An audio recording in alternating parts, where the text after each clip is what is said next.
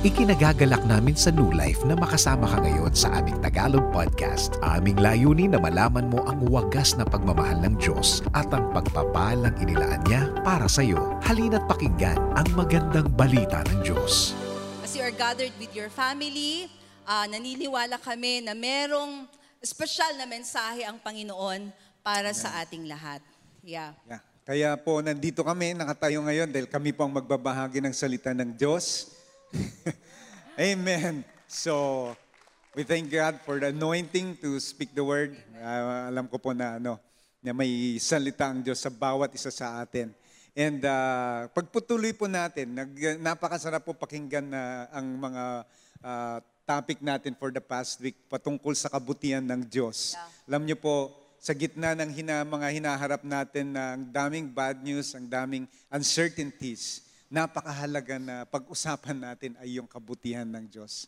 At ah, alam ko na yun ang kailangan natin. Tama po. Amen. Yun bang, yung ah, naririnig ko yung word na highlight, no? Yun ang ating Oh, i-highlight. highlight, Yun yung bigyan natin ng emphasis, yung kabutihan ng Panginoon sa Mm. ating kalagitnaan. You know, si Brother Kiko nga last Sunday, yun yung kanyang mensahe, ano po, yung pag-arise natin. Ano ulit yung Tagalog ng pag-arise? Pag-arise. Pagbangon. sa kalwalhatian ng Panginoon. Opo. Para kung sinermonan, pagbangon! Ayan, ginising nila ako ngayon. Okay? Oh, gising na gising tayo. Okay, yan. So tayo po, bilang isang church, tayo ay, we are arising, tayo bumabangon sa kalwalhatian ng Kalwalhatian ating ng Diyos. Panginoon. Amen. Yan, okay. Napakagandang ano, yung the kalwalhatian ng Diyos ay ang kabutihan ng Diyos. ano? Yes, tama po. At ah, yun nga, patuloy natin pag-usapan yung kalwalhatian ng Diyos. At maalala ko, ala- alam mo, hindi pa hindi tayo tumitigil bilang church la, ah, na ini-emphasize ang kabutihan ng Diyos. Maalala ko years ago nung ako pa Years ago. yan, ako pa nag-lead ng worship. Eh maalala ko tong song na to na ah, palagi natin inawit or yung preacher sasabihin niya, God is good. All the time. Yun, maalala nyo rin, ano? mukhang rini-reveal natin All the yung generation. time. God is good. Oh, Okay. excited ang 3 p.m. service. Ano Ah, natin, sandali, damdam na. natin. Di, meron, Magpwesto meron isa. Sa Tagalog, ganito ata yun eh. God is good. Paano sa Tagalog? Grabe! Yan! Ganun yun, di ba? God is good. Ano ginagawa mo? Okay. Ba, may balak ito. Okay, alright. So, pili, gusto ata niyang mag-lead ng worship. Na-miss Oo, ata niya. nami-miss ko nang mag-lead Oo, ng mga- worship, eh. oo. Pero itong song na to, no, naawit natin to mga uh, 10 publish ago, ganun. Okay? Right? Sige. Sige nga. Okay, so game tayo. Ito, pang pagising natin para sa mga inaantok dyan. Okay, tayo baka mga- magpuri sa Panginoon. God Maalala good. tong song na to. Tamo, inaantok all the time. Okay, let's do this. God is good. Naalala yun? All the time. He put a song of praise in this heart of mine. God is good all the time. Through the darkest night, His light will shine. God is good. God is good all the time. God is good. Come on, sing it out all the time. Put a song of praise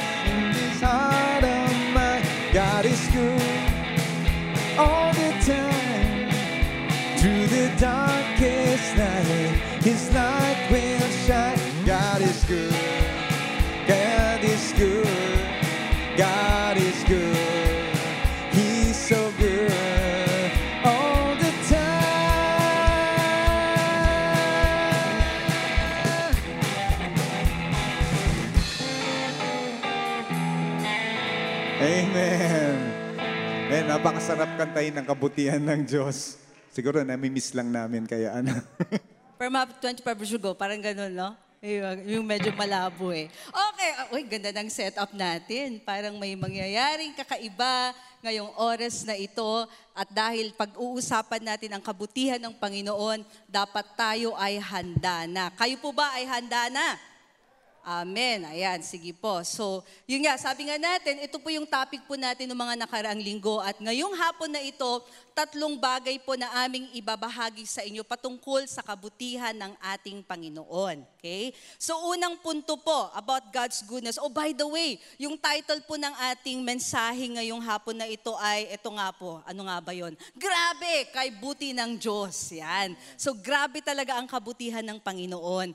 Alam ko po na kung kayo ay tatanungin, I'm sure madami kayong mga testimonies ng ginawa at patuloy na ginagawa ng Panginoon sa buhay po ninyo. Tama po? Yes. At you know, sa mga panahon na ito, kailangan eh, kailangan pagbulay-bulayan natin ang mga kabutihan ng Diyos. Kasi kung hindi, ay tayo po ay mawawalan po ng ano, yung bang magkakaroon po tayo ng oh, our, our hearts will become faint. Ibig sabihin, mawawalan tayo ng pag-asa. Magkakaroon tayo ba ng parang nananawa tayo na ano ba naman ito? You know, um, uh, last year, nagkaroon tayo ng ECQ, tapos naging GCQ, tapos balik kayo tayo ng ECQ. Ang dami-daming complaints, di po ba? Uy, pero dito sa atin sa NCR, praise God, GCQ ulit tayo, hallelujah.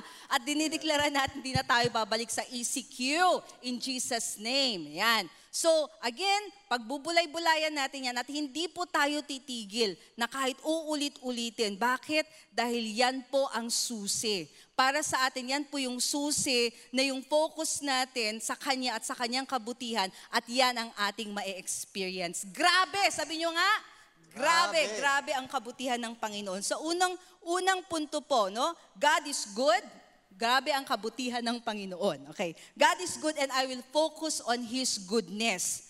Okay, mabuti ang Diyos at ang kanyang kabutihan ng aking focus. Ah, Tagalog yun, focus. okay, yan, yun. I'll focus on His goodness. Sabi niya sa, sa Nahum, ah, pag English, Nahum, dahil Tagalog, Nahum. Yan, Nahum 1.7. Okay? Uh, gusto mong basahin po? Okay, subukan natin. Sabi niya po sa versikulo, verse 7, Ang Panginoon ay mabuti, matibay siyang kanlungan sa oras ng kagipitan, at inaalagaan niya ang nananalig sa Kanya. Gusto kong tanungin, wow. sino sa inyo ang gipit na? Sagot! Di ba? Sabi kasi niya, matibay siyang kalungan sa oras ng kagipitan. Alam nyo, yung kagipitan na yan, lahat tayo, nada, kung hindi man ninyo dinadaanan, maaring nadaanan ninyo. At so, ito po ay hindi lingid sa paningin ng Panginoon. Alam niya na bilang isang tao, may panahon na dadaan tayo sa kagipitan. Ang kabutihan dyan or ang, ang magandang bagay dyan ay, hindi tayo iniiwan ng Panginoon. Na kahit sa kagipitan, nariyan siya, siya yung ating strong stronghold, di po ba? And so yun yung ating tatayuan ngayon dahil ang Diyos natin ay mabuti at siya ang ating matibay na kanlungan sa oras ng kagipitan. At ito pa, inaalagaan niya ang nananalig sa Kanya. Ilan sa atin dito nananalig sa Panginoon? Yan. Hindi pwedeng gipit lang tayo, di ba? Dapat nananalig tayo sa Kanya. Dahil pagka yun yung ating, yun yung, at, yung attitude ng puso natin, alam natin yung Kanyang pag-alaga ay nasa atin. Promise ng Panginoon yan. So, panghawakan natin yan. So, ang, ang focus po natin, yung kung saan natin nilalaan ang ating atensyon, napaka-importante po niyan sa mga panahon na ito. Okay, sabi niya sa Philippians 4, uh, Okay, Philippians chapter uh, 4, verse 6 to 8 po. Okay, basahin po natin sa English. Um, be anxious for nothing, but in everything, by prayer and supplication with thanksgiving, let your requests be made known to God. Alam niyo po, mas madali po talaga na tayo ay magkakaroon ng agam-agam sa mga panahon na ito, di po ba? Yun po yung pull natin in the natural na kung may mga dinadaanan tayo mga problema or challenges, yung nagkakaroon tayo ng anxiety, nagkakaroon tayo ng fear. Okay? Pero ito nga, pa, again, a reminder sa atin, be anxious for nothing. But, ngunit sa lahat ng bagay, sa pamamagitan ng panalangin at pasasalamat, sabi niya dito, pan, uh, uh, sa uh, panalangin na may pasasalamat, let your requests be made known to God. And so, it's okay that even in the midst, you know, of our needs, we come to the Father, samahan po natin yung ating panalangin ng pasasalamat. Ano yung pinapasalamatan natin, church? Pinapasalamatan natin siya sa mga bagay na kanyang ginawa na sa buhay natin. Di po ba? Okay, sige nga po, let's pause for a few moments. At isipin natin, magkaroon tayo ng time na pagbubulay-bulay. Ano yung mga bagay na ginawa ng Panginoon sa atin? Itong mga nakaraang araw lang na ito. Pag-isipan nyo at, at maaari yung i-type po dyan, yung mga things that you are grateful to God for na ginawa niya or binigay niya sa'yo itong mga past days alam ko po, I am sure, meron at meron tayong maalala, meron at meron tayong, you know, bagay na pasasalamatan ang ating Panginoon. Yeah? Okay, at sabi po niya dun sa next verse, no? And the peace of God which surpasses all understanding will guard your hearts and minds through Christ Jesus. At ano daw po yung ating, saan natin ilalaan yung ating kaisipan? What should we focus our minds into? Ano yung ating imi-meditate? Sabi niya, finally, brethren, whatever things are true, whatever things are noble, things are just, whatever things are pure, whatever things are lovely, whatever things are of good report, if there is any virtue and if there is anything praiseworthy, meditate on these things. Napaka-importante kung saan natin nilalaan yung ating meditation. Amen. Dahil napa, na, napaka-importante na tama yung ating mga minimeditate. Sa dami ng mga nangyayari sa ating paligid, especially negative things and bad news na naririnig natin, ano, ang daming tatakbo sa isipin natin. Kung hindi takot, di ba? Kung hindi mabuti yung, yung meditate mo, di ba? It's the bad thing. So if you're not meditating on the on good things, you're meditating on the bad things. So we choose to meditate on what is good and we choose to meditate on the goodness of God. Yung uh, meditate, yung word na meditate po sa uh, Bible, ibig sabihin ay to speak. So yung uh, itong meditation na to na bin, tinutukoy dito, binabanggit dito, ay hindi lang yung, you know, you go to a place and then un, uh, tanggalin mo yung mga, kumbaga, free your mind from the business of the uh, things around you. More than that, you know, the Bible says it's speaking, it's muttering the, the Word of God, the promises of God. Yun po yung meditation na tinutukoy dito. Kaya dun sa Joshua 1.8, na, na, makita natin ng isa sa mga importanteng uh, instruction ni God kay uh, Joshua ay yung kanyang meditation. Sabi niya, you meditate on the word day and night. Bakit? Dahil alam niya na yung alam niya yung pagdadaanan ni Joshua, hinahanda niya si Joshua. Yes. Na alam niya ang kailangan niya importante is kung ano yung focus ni Joshua. And because alam niya na pag magkaka ikakanker ni Joshua yung mga cities, He will be fighting some battles. So he prepared Joshua. Hindi niya sinabi na maganda ka ng maraming armas. You know, make sure na yung armas mo, napaka-powerful. You know, ibibigay ko tong chariots and all that. But you know what? Ang in-instruct niya is to meditate on the word. Because what you meditate on, you focus. Or even vice versa. Dahil sa mga sitwasyon na nangyayari sa ating paligid, you tend to focus on that. And then after that, you meditate on things. And it escalates. The more you meditate on things, it gets bigger na, na, na-emphasize yan. That's why it's so important to shift. Once na nagkaroon ka ng circumstances at mga bagay na nangyayari sa iyo, you know, you shift. Uh, nakita mo yung realidad, okay. And then you shift with the, the, the truth of the Word of God concerning you and concerning who God is. Because that will enable you to focus on what is right. You will, you know, when you see hopelessness, when you focus on the goodness of God, you will see hope you will see right. healing. In the midst of sickness, the midst of death, you will see healing. You will meditate, uh, as you meditate on healing, meditate on the goodness of God, you know what? You will see the manifestation ng uh, kanyang kabutihan. Amen. You know, ang galing talaga ng tinuturo ng Panginoon sa atin na yun yung kanyang tactics, no? Yun yung kanyang solusyon para sa atin.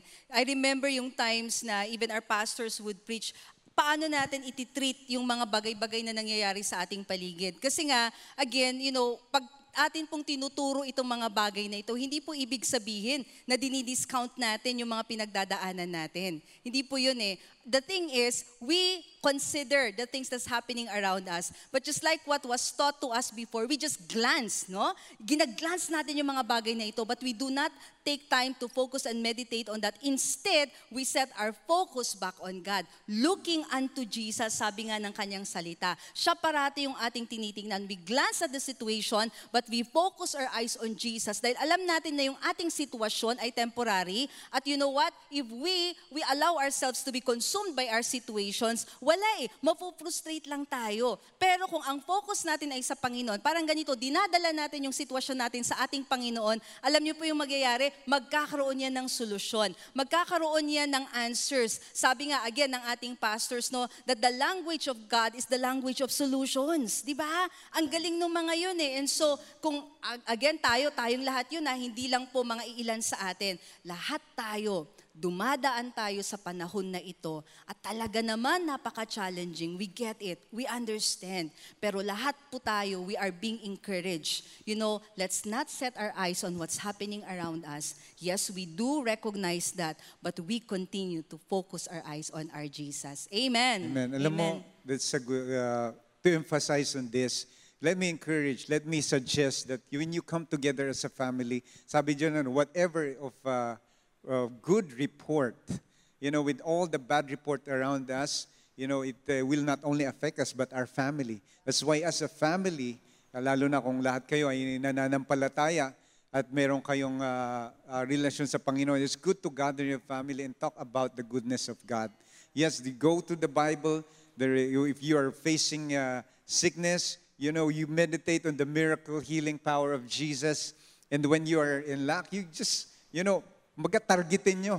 Yung be specific din sa mga uh, word na binabasa natin pag may hinarap tayo, di ba? Pag meron kang uh, enemy, you know the weapon that you're gonna use anong uh, klasing weapon ang gagamitin mo. So ganun din sa pagtit natin sa salita ng Diyos. We go to the promise that deals with the problem. So you talk about that, you read that. At isa pa, I would suggest that you talk about the things like as we testify here, marami tayong praise report. Pag-usapan nyo rin yung praise report nyo as a family. Why? Because that will enable you to journey together into this faith.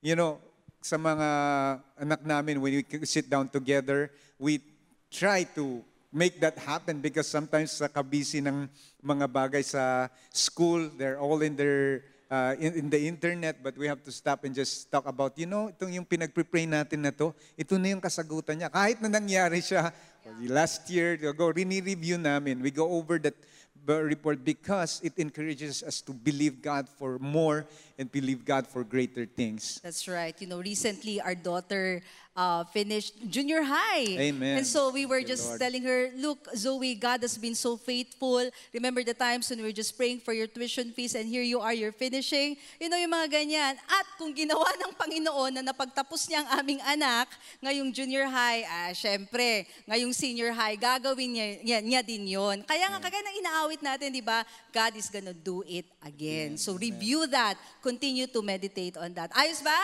Ayan, okay. Pangalawang punto po, okay? So God is good and He teaches us to do good. Mabuti ang Diyos at tinuturuan niya tayong gumawa ng kabutihan. Yan. Okay, so ine-empower po niya tayo. Sabi nga niya sa Psalms 119.68, Napakabuti niyo at mabuti ang inyong mga ginagawa.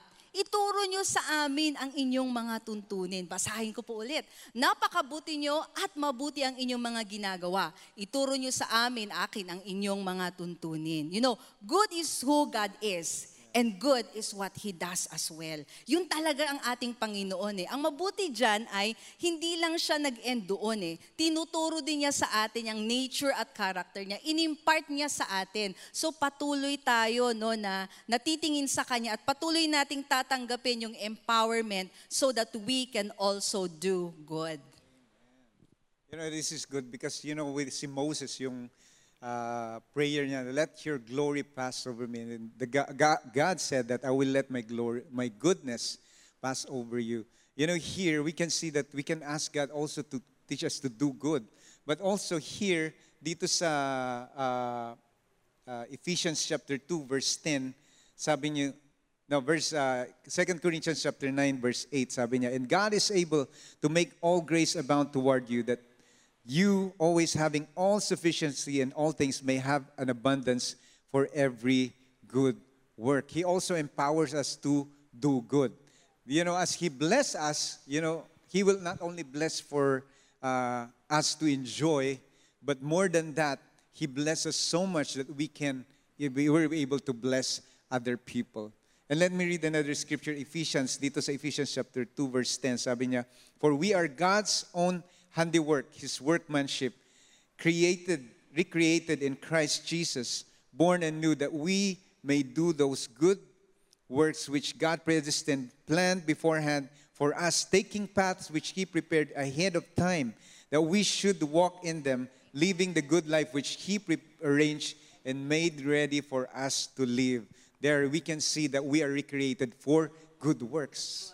So He wants us to enjoy His goodness, but He also empowered us to do good. Because apart from Him, apart from His goodness, you know, our goodness will not last. maybe for a day, maybe for two days. But you know, the Parang goodness. ano lang yun, no? New Year's resolution. Yeah, parang ganun ganun. but His goodness as we experience, Oh, but also knowing that He recreated us for good works. So you, the things that uh, we were able to do it because we are empowered, we are designed. Kumbaga, dinesign niya yung circuit natin na to do good. You know, as you design an appliances to perform certain task, you know, He designed also us. He created us. He designed a circuit in us that enable us to do good. And uh, I think that's uh, that's empowering to know. Yeah, that- that's so true. Kagaya ng ating church. Alam nyo, napaka ano eh, if you're gonna look at it, kasi nga, ito nga, 14 months na tayo into this um, pandemic. Yet, even last year, you know, ang galing kasi in the midst of what happened, uh, nagkaroon tayo ng project, yung tinatawag nating Hope Alive. Hope Alive, And you know, yes. our pastors just saw this, envisioned this, and we took steps. Nag, yung bang, ah, di ba ang ganda ng mensaheng yun, na yung campaign na yun na Hope Alive, buhay ang pag-asa in the midst of what's happening. At dahil sa ating Hope Alive campaign, namigay tayo ng mga tulong sa ating mga kababayan, hindi lamang yung mga nasalanta ng mga disasters, although we did that, you know, but even more. At hanggang ngayon, patuloy pa din po nating ginagawa yan. And it's because I think New Life, uh, pinapamuhay natin ito. Yes, that's You know, that's why we have that hope alive. right. Alam niyo, nakakatuwa na, you know, is good. That's why NLCOM is here because the heart of our senior pastor, uh, since the very beginning, is to serve also the community, to reach out to those who are uh, in the community who are not coming to church kahit na hindi sila part, uh, nagsisimba dito, but you know, we give, we reach out to them because that's the heart of our of God. So sa ating uh, sa NLCOM is the compassion arm of the church. We're able to do what we do because of you. And alam nyo, hindi lang doon nagtatapos dahil even uh, mga different ministries dito sa uh, New Life, I know that you've done also projects na out in your own together the life group yun, nagdadala ng mga groceries sa mga Oh, yeah. naapektuhan ng COVID and the uh, going visiting encouraging That's mga ano natin sa online offerings natin. Continue giving out. Why? We we are able to do that because we are empowered to do good. I believe it's the goodness of god that drives us. It's the That's love of god compels us to express his goodness to other people you know, last week, maalala ko to eh, na-mention ni Brother Kiko about revival, na nasabi niya na, you know, we really believe that we're gonna experience the greatest revival of all times. At mangyayari yan sa ating generation. You know, that's a bold statement, but it's true. Bakit? Dahil kailan pa ba? Ngayon na. Ngayon na talaga ip- ipapakita ng Panginoon ang kanyang kalwalhatian at makikita natin yung revival, great revival na yan. At Napag-isip-isip ko lang, kasi sabi nga niya sa kanyang salita, it is the goodness of God that leads man to repentance. Yung kabutihan at kwalwalhatian ng Panginoon, yun yung magdadala talaga sa tao. Marirecognize niya na, ah, buti pala ng Panginoon, kahit na ganito ako, pero siya ganyan. At so yun ang magpapalapit sa kanya sa Panginoon. And so church, we encourage you, dahil tayo to lahat eh, patuloy nating gawin kung ano yung mga mabubuting gawa na pinahagi ng Panginoon, yung assignment niya para sa atin. Now take note, itong mga good works na ito, hindi natin ito ginagawa para ma-please natin siya. Unang-una, hindi natin ginagawa ang good works para sa salvation. Alam natin na ginawa na ng Panginoon yan. All we need to do is to receive. When it comes to our salvation, it has been paid for. Tinatanggap lang natin yan na free gift. Pero yun nga, as we have been saved, makikita natin na meron pala tayong purpose. Sabihin mo nga, purpose. Yan, a greater purpose kasi may hinandang mabubuting gawa ang Panginoon together with us. I love that partnership, no? You know, that means that you, yung goodness na ginagawa is also a response Yes, to His a goodness. response, yeah. A response to His goodness. Yeah. And I believe na pag naranasan mo kabutihan ng Oh, Diyos, yes. di ba? You wanna share it to others, Amen. but also, also you want uh, you, you want to express it to other That's people. right. So, Yeah, and so, meron tayong mga pictures kasi nga ito, recently meron tayong ginawa together with NLCOM, lahat tayo to ha, we represented you kasi hindi naman tayo pwedeng lahat lumabas, di ba? So at one time, no, nagkaroon ng uh, sunog dito sa May Kupang. This was end of April and we were able to give some sa evacuation center. Salamat sa, inyong pagbi- sa inyong generosity church. Yan, okay. Praise God, nagawa po natin yan. Hindi man namin maipakita lahat po ng mga pictures, mga projects na ginagawa natin, but that's just part of it. Another one, ito nakakatuwa to kasi uh, in partnership with New Life Tanza, shout out again kay Pastor Rumil and the team, yung kanilang um, ambag sa hapag. Yan, nakiambag tayo doon. Ang galing ng mga gulay doon eh. Yung mga gulay doon, sabi niya, okay, ah, kalabasa para sa pag-asa. Mga tipong mga ganon. Kamatis para sa nagmamahal ng labis. O di ba? Ayos yun eh. Nakaka-encourage. Ganon yung mga gulay nila doon. Okay. And so there, yeah. Ano nakakatuwa doon na ano is yung ah, pasasalamat ng mga tao. That they go there na they expecting to get something but also their gratefulness that somebody is consistently consistently doing it. Tama. Yeah. Sina pastor po hanggang ngayon Yeah. ginagawa pa rin na- Right. nila yon. Di ba? So walang sawa. So doon ko nakita na pwede pala. Meron tayo, tayong mga bagay na, you know, pwedeng gawin at patuloy na gawin at all because of the goodness of God at work in us and through us. Sabihin nga natin, through me, through us. Ayan, so sa pamamagitan ng ating yung kabutihan ng Panginoon in us muna and through us. And sabi nga natin, yung mga iba't ibang ministries dito sa church, banggitin natin yan, kailangan nating i-shout out sila, yung mga ministries natin, right? On Sundays, yung generation ministries natin. Ah, as young as 0 to um, 6, 7, little legends. Ang cute po nila. Nakaka-bless pag tingnan ninyo.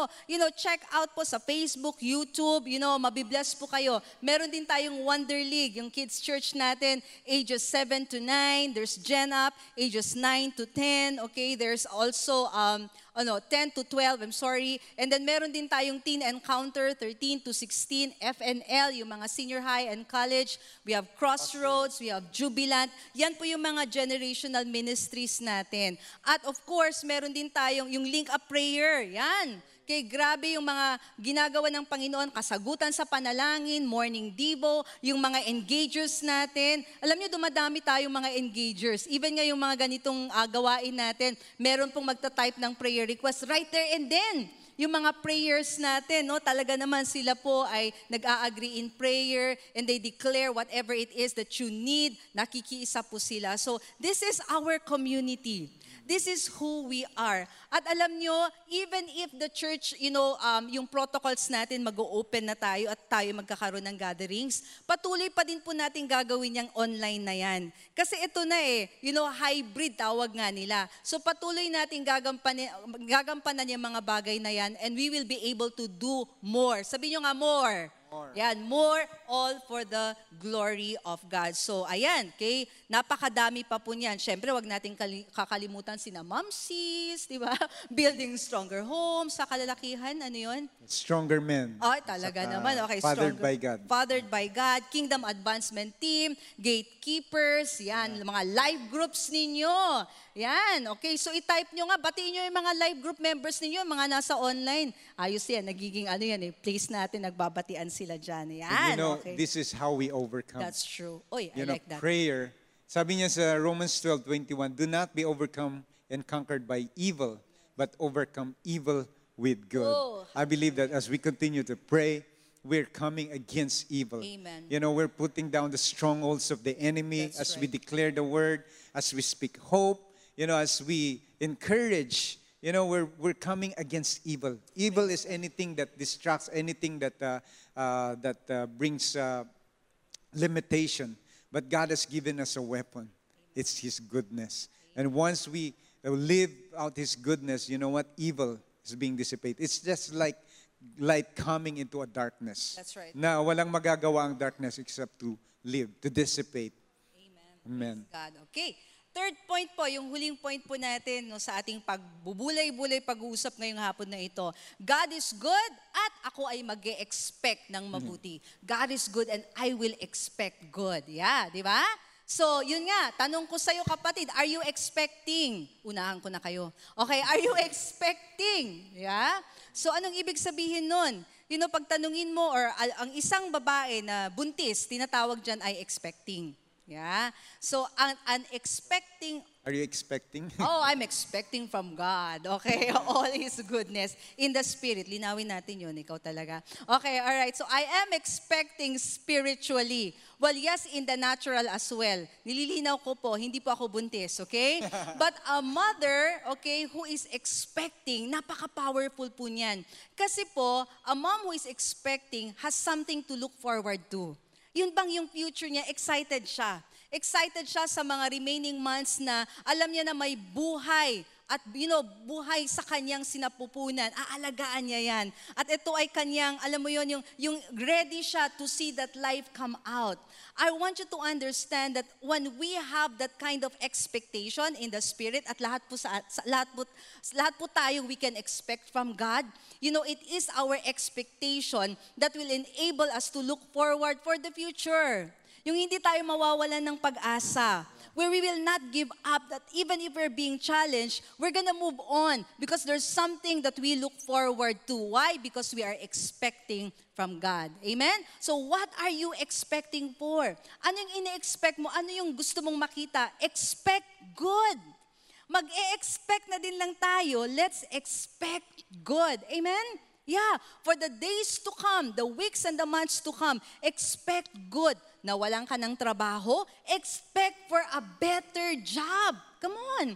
Nawalan ka ng, ah, ano ba to, yung mga, say for example, yun nga, well, trabaho, napakalaking ano kasi yan eh, right? Na, napakalaking effect yan, nagkaroon ng malaking effect yan sa atin. Say for example, yung business mo, nag-close, expect God to open a new door of opportunity for you. However it is, however difficult the situation, mga kapatid, expect good. Amen. Okay. Sabi niya sa Psalms 27:13, Ngunit, naniniwala ako na mararanasan ko ang kabutihan niyo, Panginoon, habang ako'y nabubuhay dito sa mundo. Ano ang iyong pinapaniwalaan? Ano ang iyong pinanghahawakan na maranasan mo ang kabutihan ng Panginoon? Nawa yon yung ating inaasahan. Amen. Okay. So, ngayon, meron po tayong gagawin na activity, kaya natin sinet up ito eh. Yan. Kasi, when it comes to expectation, napag-usapan natin kanina yung meditation, napaka-importante din po yung ating declaration. You know, yung ating, yung sinasambit ng ating bibig. So, ako kasi, nung na-born again ako, when I was um, a little girl, maalala ko sa time na yon dito sa Philippines, medyo, medyo na-delay tayo sa Philippines. Ito yung time nung tinatawag nilang charismatic movement and yung faith movement na kung saan uh, maalala ko yung time na yun, tinawag, tinawag pa nga yung group of born-again Christians na, ah, name it and claim it club. Kasi naman, yun nga, yung kumbaga, you want something, you name it, you claim it, it's mine, yung ganon. And so sa akin, naisip ko ba, nothing wrong with that. It's true, that's how the Word of God works, right?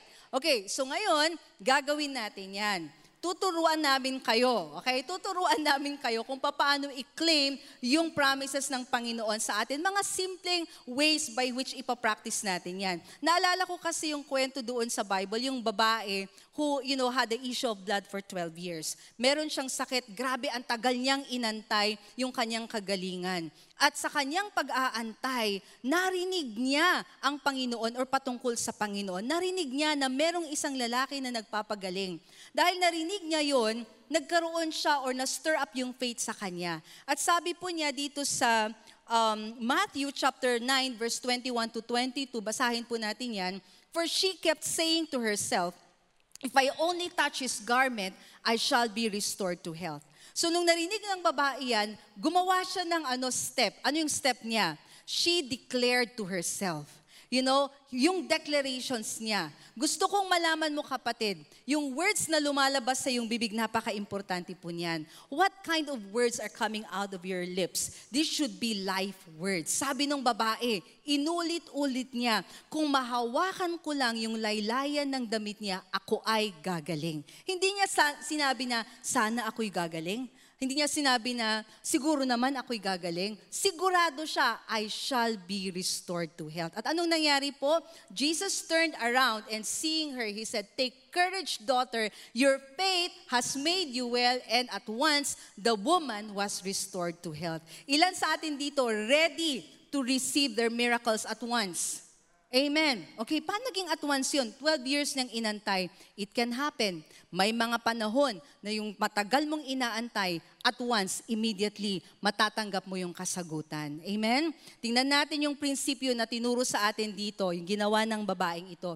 Inuulit niya. In other words, sinabi niya, healing is mine. Healing is mine. If I will touch the garment of Jesus, healing is mine. So ready ba tayo?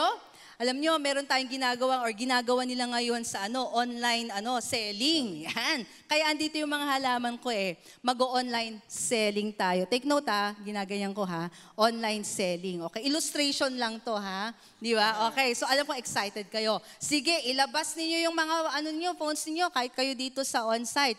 Ready ba kayo? Kasi mag-online selling tayo. Tuturuan namin kayo na maging minor. okay? Minor, yung akuin mo yung mga, pagpa, yung mga ah, promises ng Panginoon sa buhay mo. So paano nila ginagawa itong online selling? Maipapakitang isang, halim- halimbawa, ang, ang, ang online selling natin ay mga halaman. Ipapakita yung halaman at kung gusto mo yon, itatype mo mine, yung code, tapos yung price. Yeah? So type mine, the code, and then the price. So may pangalan itong mga halaman na ito na aking issue-showcase or ila-live sell ngayong hapon na ito. And I want you to participate because this is something that will teach us, you know, to practice our faith. Ready na ba kayo? Okay, o sige, una, una sa atin, ito, napakaganda nito. Ito po, rare po ito. Ang pangalan po talaga ng halaman na ito ay tinatawag nilang cardboard, no? Lemon something, okay, cardboard. Ang isang pangalan niya ay King of Kings. Rare. Okay. Mine, alam niyo po kung ano yung code niyan? Mine peace. Ilan sa atin nangangailangan ng kapayapaan? Sige na, tanggapin mo. Alam mo kung magkano ang peace? It's free. Bakit free? Because it has been paid for. Binayaran na ng Panginoon. So you go ahead and claim that peace. I-type mo, mine peace free. Itong kasigarudahan yan. Ito yung uh, certificate mo for that. sa 1, uh, John 14:27, kapayapaan ang iniwan ko sa inyo at aking kapayapaan ay ibinibigay ko sa inyo. Hindi gaya ng binibigay sa ng sanlibutan ang binibigay ko sa inyo. Huwag mag- mabagabag ang iyong puso o matakot man. So, Amen. kapayapaan. Ayan. Okay, Amen. kapayapaan. All right, so there. So, yung mga nag-claim niyan, yours. Ah, screenshot mo na. Hindi, hindi ito. Joke lang yun. Okay, iba ba ko? Baka kasi meron mag-send sa akin eh. Okay, another one. Ito, ito, ito. Ito, okay to. All right, sige. Ganda nito. Okay, so what is the code here? I-type nyo lang. Nais nyo ba ito? Mine provision. Ayan ang pagpapala ng Panginoon. Mind provision. Sige po, type natin. Mind provision. Free. Go ahead. Romans 8.32, sabi niya, siya ay hindi pinagkait ng ang kanyang sariling anak, kundi ibinigay, niya, ibinigay dahil sa ating lahat. Bakit naman hindi ibibigay sa atin ng walang bayad ang lahat ng mga bagay? Praise God. We believe with you for supernatural provis- provision. It's yours in Jesus' name. Ayan. Ito, to, to. Okay to. Ayan, ayos to. Alright. Ang ganda. Sabi nga nila, lush. Ayan, okay, lush daw. Alright, so anong code po nito? Okay, code nito, mind healing. If you are in need of healing, you know, you claim it, it's yours, and we stand in agreement with you. It's free in Jesus' name. Amen. Ito naman yung assurance mo. For, uh, 1 Peter 2.24, sabi niya, sa kanyang pagkamatay sa krus, pinasan niya ang ating mga kasalanan upang tayo'y mamatay na na sa kasalanan at mamum- mamuhay ng ayon sa kalooban ng Diyos. Sa pamamagitan ng kanyang mga sugat, ako'y, kayo'y pinagaling. Amen. Ako'y Healing is pinagaling. ours. Yeah. Amen. You Healing it. is ours. Tayo pinagaling na. Ito, Amen. gusto ko to. Okay, kasi alam ko may mga ilan-ilan nangangailangan yan eh. Well, lahat tayo pero meron akong sasabihin dito. Ito, cute kasi siya eh. Parang uh, reddish, you know. I think ang tawag nila dito is uh, all uh, forever, forever red or something. Okay? Okay, gusto niyo po yan. Mine, love, Lalo na sa mga wala pang love life dyan, pwede mong ilagay mine love life, di ba? Okay, mine love life. Care of God ha. Okay, so yan, mine love. Ano yung ating ano dyan, uh, promise dyan, love? Yeah, Romans 8:30 uh, 8:38 39 sapagkat ako'y naniniwalang lubos na kahit ang kamatayan man ni ang buhay ni ang mga anghel ni ang mga pinuno ni ang mga bagay na kasalukuyan ni ang mga bagay na darating ni ang mga kapangyarihan ni ang kataasan ni ang kailanman ni ang ialin pa mang nilalang ay hindi makapaghihiwalay sa atin sa pag-ibig ng Diyos na na kay Kristo Jesus na Panginoon natin. Amen. Amen. Walang makapaghiwalay Amen. sa pag-ibig ng, Diyos. Panginoon. Yun ang pinaka-importante dyan. sa lahat ng binasa mo, yun yung importante. Yes. Tama po yan. Tandaan okay. natin. Yan, at ito pa, no? Kung nariyan ka ngayon at meron kang pag-agam-agam patungkol sa yung salvation, ngayong oras na ito, ang salvation, you can, al- it can also be yours. Pwede mong angkinin yan na ikaw ay pinatawad ng Panginoon and that salvation is yours. And we're gonna lead you in that, okay? If that is you. So, sa mga bagay na nakita natin na parang example ng pag-claim, alam nyo lahat yung kapayapaan, yung kagalingan, ay itong salvation, itong buhay na walang hanggang ay regalo ng Panginoon na kung saan lahat ng mga ito ay nasasakop doon. I think ang pinaka best choice at decision na gagawin natin sa buhay natin ay sa pagtanggap sa regalo ng Diyos. Ah, regalo yan. Ang regalo ay libre po yan. Ah, hindi mo pinagtatrabahuan. At itong ah, libre siya pero may nagbayad. Yan ay ang Panginoong Jesus. Ang Diyos binigay niya ang kanyang anak para mabayaran lahat ng mga ito. At ito ay mapapasayo pag tinanggap natin si Jesus. Dahil siya yung, ah, siya yung lahat ng mga bagay na to ay kasama dun sa salvation na binibigay ng ating ah, Diyos. So ngayong oras, gusto kong i-lead ikaw sa panalangin. Dahil sabi niya dun sa Romans 10.19 that if you confess with your mouth Jesus in Lord, is Lord, and believe in your heart that God raised Him from the dead, you will be saved. Yung kaligtasan po. Kaligtasan sa lahat ng mga ah, aspeto ng buhay natin ay nasasakop doon sa regalo na binigay ng Diyos. So ngayong oras, gusto kitang ipanalangin. I-lead kita sa isang prayer. At pag-pray mo to ng ah, puso mo bilang pagtanggap sa regalo. Yung regalo na to, wala kang gagawin kundi tanggapin, paniwalaan, at magiging sayo yan. And you can claim all these things because of your relationship. Alam niyo po, yung gift na yun ay yung relationship. Sa pamaraan ng relationship niya ah, ang ginawa ng Diyos para ikaw ay magkaroon ng ah, buhay na relasyon dahil ah, yun yung kagustuhan ng Diyos. So sa ngayong oras, I want you to pray this prayer after me. Sundan mo tong panalangin. Sabihin mo, Diyos Ama, salamat sa oras na to na ako ay makalapit sa iyo at tanggapin si Jesus bilang Panginoon at tagapagligtas. Tinatanggap ko ang iyong pag-ibig. Tinatanggap ko si Jesus. Salamat sa iyong kapatawaran. Salamat sa bagong buhay. In Jesus' name. Amen. Amen. At kung first time mo maipag-pray ang prayer na yan, nais naming malaman mo that you are, you know, we rejoice with you. We're so happy that you made that decision na tanggapin ang Panginoon bilang Diyos at tagapagligtas. Kung maaari na i-type mo, no, i-type mo lang sa comment section. First time kong ipag-pray itong prayer na ito, sabihin mo na ako po yun. Ako po yun. At merong mga engagers po na magre-reach out sa'yo. And we want you to know that this is your family. You are very much welcome here. Check out mga, ga- mga bagay na na ginagawa natin dito sa ating ah, gawain, dito sa New Life. Amen? Alright, sige, last item po natin. Last item, kasi talaga naman ang ating emphasis is yung goodness ni God. Gusto niyo pa po mang mag-mine? Yan, training natin to. Eto, itong item na to, ang ganda no? Okay, na-mine ko yan eh. Nag-work yung aking declaration. Okay, sabi ko, gusto ko nun.